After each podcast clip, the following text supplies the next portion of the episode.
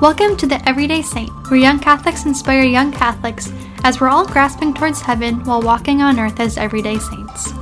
Thank you for listening. I'm your host, Eve Rosemary, and let's get started because there's so much goodness to share. Do you think that God can laugh? I I would think so. Um, I don't know what basis I can. I can, know, I can, I know, I I can like- base off of. like I don't a- know what uh, what kind of uh, authority, not authority, but um, professionalism that I could come with. But uh, I would love to think that he can, of course.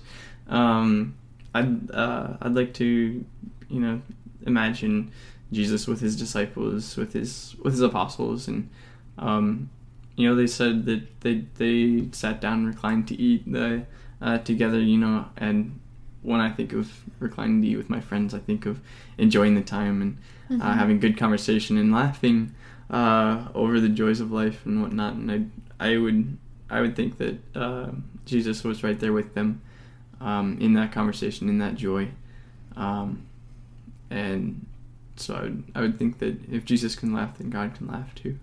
Yeah.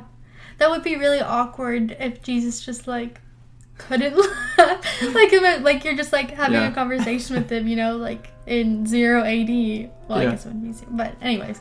Um and you make a joke and he's just like Yeah. nothing.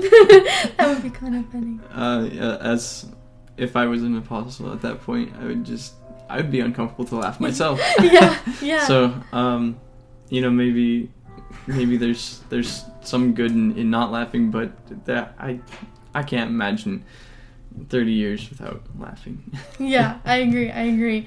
Um, or even if you think about it, like Jesus had to have such a charisma hmm that somehow he was able to, you know, like convince people in the matter of like a two minute conversation to leave everything that they had and follow him. Like he must Yeah. have, like, I feel like that's evidence of like who he is and um, his personableness, but He- also He had to be a joy to be divinity. around. Yeah, right, Yeah. right. For people to, like, that's people are attracted to the things that are, you know, good, true, and beautiful.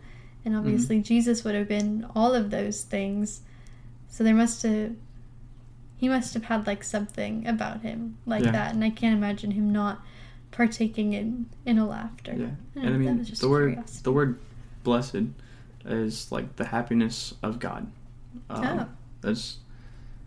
Uh, I guess I think there might be a more technical definition, but that's I think what it sums down to is the the joyfulness of God or the happiness of God. Um, and so like when we are blessed, that's us being able to share in His happiness. And so, um, you know, when we like feeling the feeling that blessedness, like um, I think that we can kind of get a glimpse of what God feels, what what God can experience. Right? Yeah, I would think so. Yeah. I think it's a really beautiful way to look at it. I didn't know. I wonder. That would make sense, like Blessed Virgin Mary. That's what I was Yeah. piecing those together. Um, Shares in the happiness of. God. That's cool to think of. Yeah. Shares in the happiness of God, Mary. It's a long title. Yeah. it's a good thing I just said blessed. I really like that. Um, what other ways, like, have you been able to connect with God in that, like, um, that joyful way? Like maybe there's like a Um. specific way. Like, do you have like a specific way of prayer or devotion that leads you closer to God? Um, I I really like praying with people, Mhm. um, or just being in the presence of the Lord with people. Um, so you know, like seeing seeing that community together um, is probably something that I enjoy, and so um, you know we'll we'll go to adoration together, and um, I was able to put on a couple weeks ago uh, midnight adoration Ooh. and um, I invited some people to go, and uh, we we took some shifts and um, just kind of seeing us work together in order to, I mean, do what's good. Mhm. Um, I think that was not not so much like uh, joyful, but like um, you know that it's fulfilling. You know that it's uh, like I knew that it was. Um, we're working together for for the good of all of us, the good of Mhm. and the good of the Lord. Um, but also, um, I don't know. Can you ask your question again? Let's see I- if I. Oh. Sorry. um, I can ask it again, or I have a follow up question. Go ahead. Yeah, go ahead. Follow up. Okay. Um, have you like how do you get around the? I don't. Maybe you haven't experienced this just because I Mhm. know you're such a, a a people person, but sometimes it can be intimidating to ask your friends and like invite them into moments of prayer, or you know you don't always know where someone is in their faith and Yeah. inviting them to those things. How do you kind of get over that hurdle or that mental Yeah. um, mental ability to wait what not courage the opposite timidness maybe Yeah, sure. yeah i'll go Um, with that well, like little little nervousness before Mhm. um, knowing where your friends are at, and I'm yes, I have I have that. I'm not gonna say I'm not gonna say that uh, I can get around that. Um, I know some people that can Mhm. uh, that will walk into a group of people, uh, no matter where they are, and just be like, "Hey you guys, can I talk about Jesus for a second? um, and I'm like, I am not that. yeah yeah Um, I, I mean, I can do that with my friends. Um, with well, I mean, I guess even just some of my friends, not even all of my friends. Um, but you know, I, I'm, I'm not gonna say that I'm that I have that ability uh, to just jump into it. Um, but you know, I, uh, if I if I see if I see the opportunity to, um, I I enjoy it so much that I like I'm going to I'm going to um, turn it to like the life of a saint or something like that. Just because um, I like that's what I like to do. It's it's what we like to do, um, and so it's so easy here where there's um, so many Catholics Mhm. around, um, and everybody everybody has a story about a saint or everybody has a story about uh, their own prayer. Um, but uh, would I say I'm very great at uh, inviting people to mass or inviting people into prayer? Not really, but something I'm really good at is inviting people into service, um, and uh, that's that's another thing I, I really value is uh, like serving the church. Like um, we're here, we are able to serve, um, and so I have I I am an usher here at the Abbey, um, and so when I can, um, you know, wh- whatever mass I'm going to, like I'll jump up and I'll I'll uh, do the ushering responsibility, take on the ushering responsibilities. Um, I'll jump on to serve when I can. Uh, I we've done Eucharistic processions, and um, and I I'm a Knight of Columbus, um, and so that's a that's a really easy way to to um, implore that to to um, find a community to find servers to service um, and so we do Eucharistic processions and they need canopy bearers they need ban like people to carry banners people to set up uh, altars and whatnot and um, I think that's one of the things I, I value most in um, in finding people uh, to do things with uh, is like, hey, can you help me with this? Uh, let's let's go let's go uh, serve the Lord in, in mass. Let's go serve the Lord in in His procession um, and whatnot. And so I'm very good at that. Um, I wouldn't I but I probably wouldn't say that I'm I'm very good in just jumping into uh, like jumping into prayer with people. Um, and, and and starting there.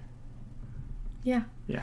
No, I definitely get where get where you're coming from, and maybe maybe to start out, it's like easier to ask people for like small things. So Yeah. maybe it's like saying the meal prayer all together before you eat, and like starting out with like those little things, and then you know eventually after like they see your example and you've connected a little bit more, inviting them to the bigger things, Mhm. um, or even like the little things of service, like just those are way of planting seeds and inviting them to an environment where their Yeah. faith could flourish Exactly. too is also important. But Yeah. yeah, it can be intimidating too because you never know what they're gonna say or if they'll they think that you're weird. But then it just comes down to like, who would I rather disappoint? Like Mm-hmm.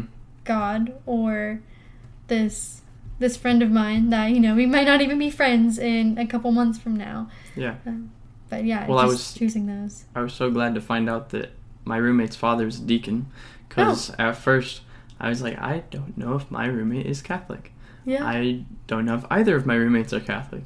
So I want to ask them when they're going to Mass this weekend, but I don't know if they're going to Mass this weekend. Mm. And so I was sitting there in, in you know, my uh, just kind of like that nervous, like timidness, and like, hmm, how do I, how do I go about this? How do I, do I just go right out and say, do you want to go to mass together, um, or do I kind of, you know, should I come up with some sort of scheme to find out if they're Catholic, to find out how, um, you know, uh, to test the waters. Um, but then uh, I met my roommate's father, and uh, he introduced himself as deacon. And I was like, ah, yes, sweet. The Yeah. water's the water's clear. I know exactly how we're what we're doing. Um, so you know that was that was one way to to to, fi- to figure out to figure out the waters thing. Yeah, yeah. Do you do you feel like you often find yourself like trying to figure out if they're Catholic before you invite them to things or is it better to just like straight up invite them to something without any prior knowledge? Yeah, um, I don't know if I have. That was probably the first time in a while that I've had like that problem. Yeah, we Um, don't like, really have it at Benedictine, you know. you know, everybody everybody around here is Catholic, and that's that's great. Right. Um, uh, but you know, like I have invited people to mass, and then they've said, "Oh, I'm not Catholic," uh, or "I don't, I don't participate," um, or whatnot. Um, but like, I I have made that decision to to invite them anyways, and you know, ask them to go with me, and it's been successful a couple of times. Um, Good. But yeah, I would say that no, I still have I still have that timidness that's like. Can I? Yeah, Should I? Should Should I? Heart's pounding. Yeah, like, "Can- exactly. Will, will you? I um. Uh. Yeah. Yeah. Um, with that, like when when someone says like, you know, like, oh, I don't, I'm not Catholic or something like that. What is your response from there? Like, do you still try and invite them, knowing that? yeah. Um, or yeah, how do you Well, guess- navigate? May- Maybe this isn't the best response, but I mean, immediately I go, "Oh, okay, that's okay. That's that's fine. That's fine." You know, like I I respect that, but I'm like, wait a minute. Maybe maybe that's not the best answer. Maybe I should be Mhm. like, "Oh, like, cool. Like maybe I should open that up into a conversation. Um, like maybe see a little more where they're where they where they come from or whatnot. Um, but I guess that would that's my like immediate response is just to maybe Yeah, maybe be a little bit apologetic and back away. Yeah. Um, but yeah, maybe there's maybe there's a better way to go about it. What, what would you say? Hmm. Like, what what could we do better about that? Right. Well, it's interesting to me to think like it that we have to feel apologetic about Yeah. it. Like I- think I don't think it should be that way. That Mhm. like you should be able to invite somebody to something without feeling the need to apologize or like that you're going to step on any toes just by inviting them Yeah. to something that you're taking part of. I definitely would say that the the wrong way to respond to that would be like, oh well, that's like, you know, like kind of like brush them off, Oh, but like in a sure. disrespectful way, Sure. of like a oh, you know, whatever. Yeah. um, but I would, I would say maybe asking them questions. I wouldn't straight up just be like, "Oh, well, you should come with me anyway." Like, I would get to the point where you can say like, "Oh, you should come with me anyways." Like that would be Mhm. the the end goal of like, "Oh, I know you're not Catholic, but this is something I really love. I think you might benefit from it, or I'd love to show you this." Like an invitation just to show them with no like, "Oh, you're gonna get baptized at this too." Yeah. Like you're, you know, it's just like a open invite Uh, this is something that I love and something that has really benefited my life. So I want you to have that experience. Like I want to have that experience with you. hmm I think might be the a good way to phrase that. Or just yeah, just saying like, you know, if you're curious or some something like that, open it up. But I would definitely maybe start by if they say like, oh, I'm not Catholic, asking them if like what they believe in and maybe go from there. I think questions go a long way in those kind of conversations versus just assuming right away Yeah. and then getting to the root of either what they believe, you know, why they believe it. Uh, if they respond in a way that's very anti Catholic, finding out why that is, um, because maybe they had some experience in the past that led them away from the church or makes them very opposed to joining the church. And a lot of times that has to do with the people in the church hmm and so, even if you don't get that opportunity to invite them that day, or they don't say yes that day, like, don't be discouraged by that because a lot of times I think we, like, the best way to evangelize is to, is to have this friendship and then go from there. And sometimes we know that we want to have this conversation with a friend about the faith, but you're just waiting for the right moment. And then all of a sudden, this moment comes where they ask a question or something like that, and we think, like, this is my one shot. I have to say everything in this one conversation and convert Yeah. them now. While in reality, like conversion is an ongoing process. So allow them to ask the questions that they need to ask.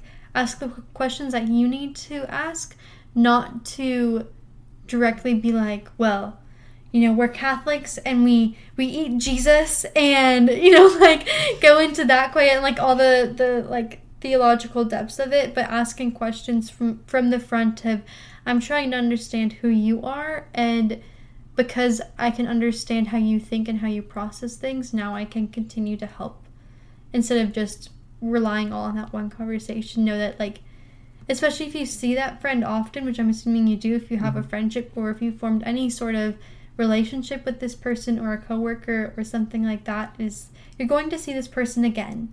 And chances are if they felt comfortable asking you that one question, they're going to have more questions in the future and if you don't if you, if you handle it in a way of like respect and a relaxed setting, they're going to feel comfortable coming to you again in the future and asking you more questions. And hopefully, it will get to a point where you can say, you know, I like I've brought up the the mass and the liturgy a couple of times. I really want you to come with me in this. Or I've brought up Eucharistic adoration a couple times in these conversations and if you you know have these questions, I think like this is the right way to maybe delve into some of those questions um, because you know there's the, the knowledge of God, but there's also the heart of God, and you need both. So Yeah.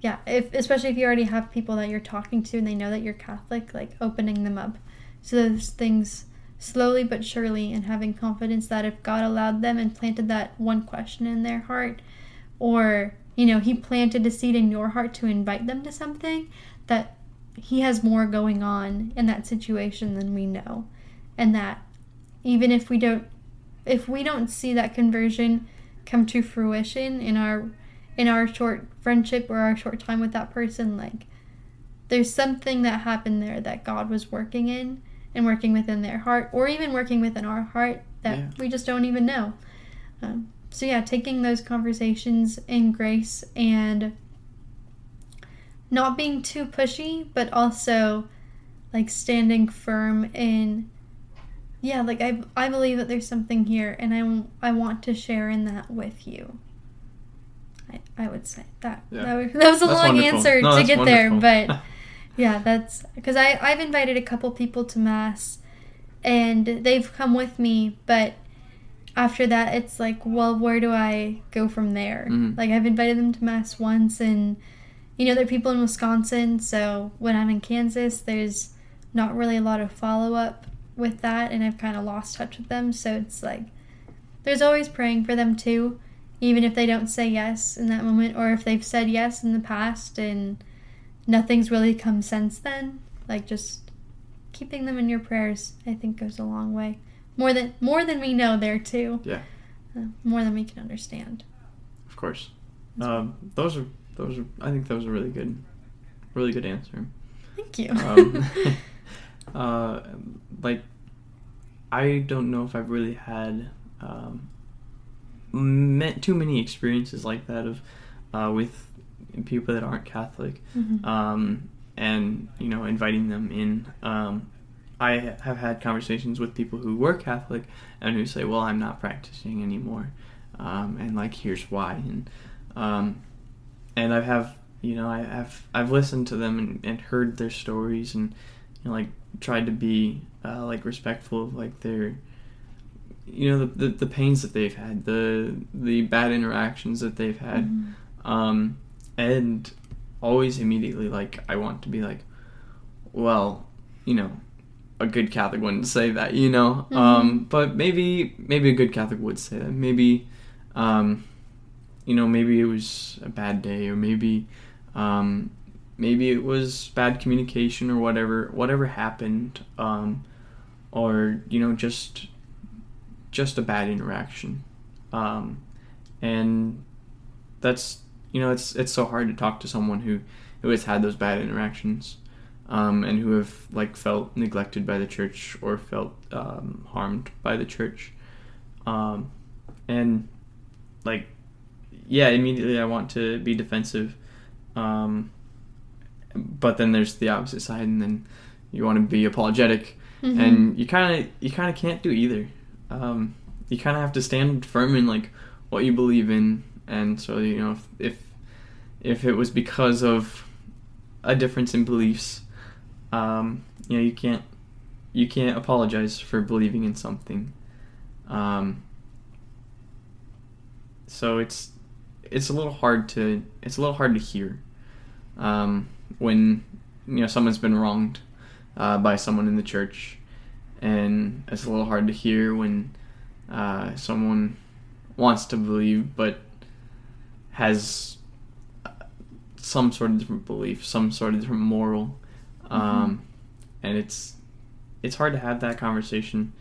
But I think probably, like you said, the best thing to do is just keep the friendship going, keep that relationship good, um, continue to be a friend with them, continue to invite them into something else, uh, and ho- and hope that maybe they'll come to you with questions.